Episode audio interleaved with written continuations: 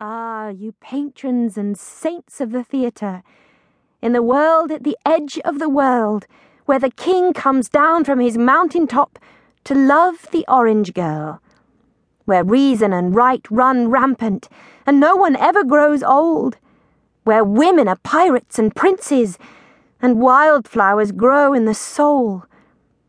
The magical door will close behind me, and then who will I be? But oh, I can live without the talk, the scandal, the chatter, the news today, and who went rolling in the hay, the who did what to whom and why, and how and when and by and by. The time is gone, and it is not life after all, this talk. Still, it is fun. They say, I am charming. They say, I am charmed. They who? Ah, yes, I know. Just remember, they are very powerful. Keep on the right side of they. I gamble at the golden table, where the air is thick with time and chance, and each night hundreds of scarlet slippers wear through from dancing. Will you risk? Will you play? If you do, if you dare, wish and wish, and should you win when it is done, if morning comes, sneak away, snap for luck, and bless the day. Hurry home, fast and faster.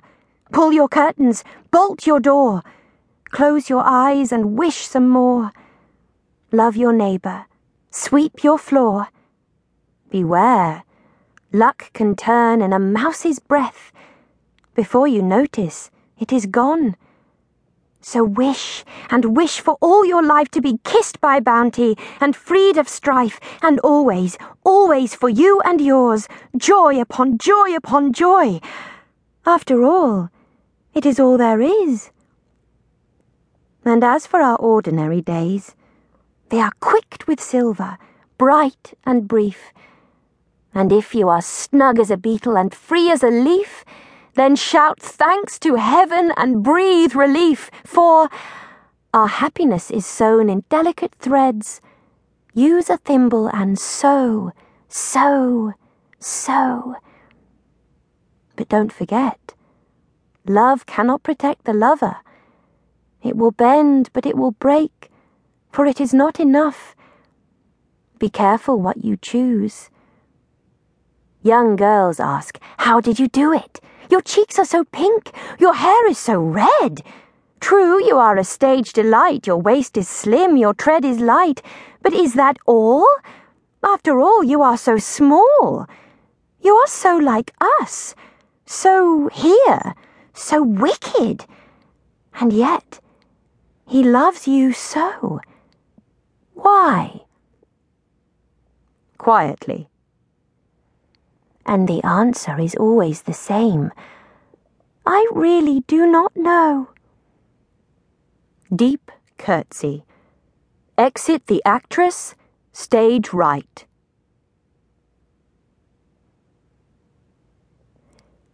Chapter 1 London Ellen. When we live in number 9, Coal Yard Alley, Drury Lane.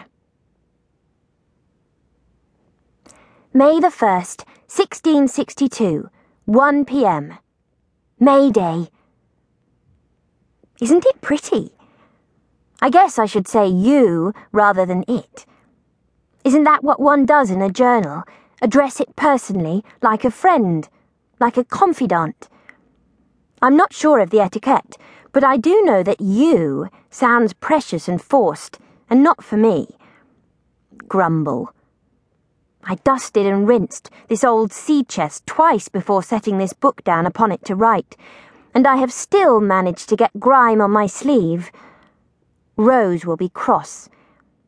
My sister Rose and I share this tiny back room above the kitchen, sparely furnished with only our narrow beds, a wobbly three legged night table, and this damp sea chest pushed up to the draughty window.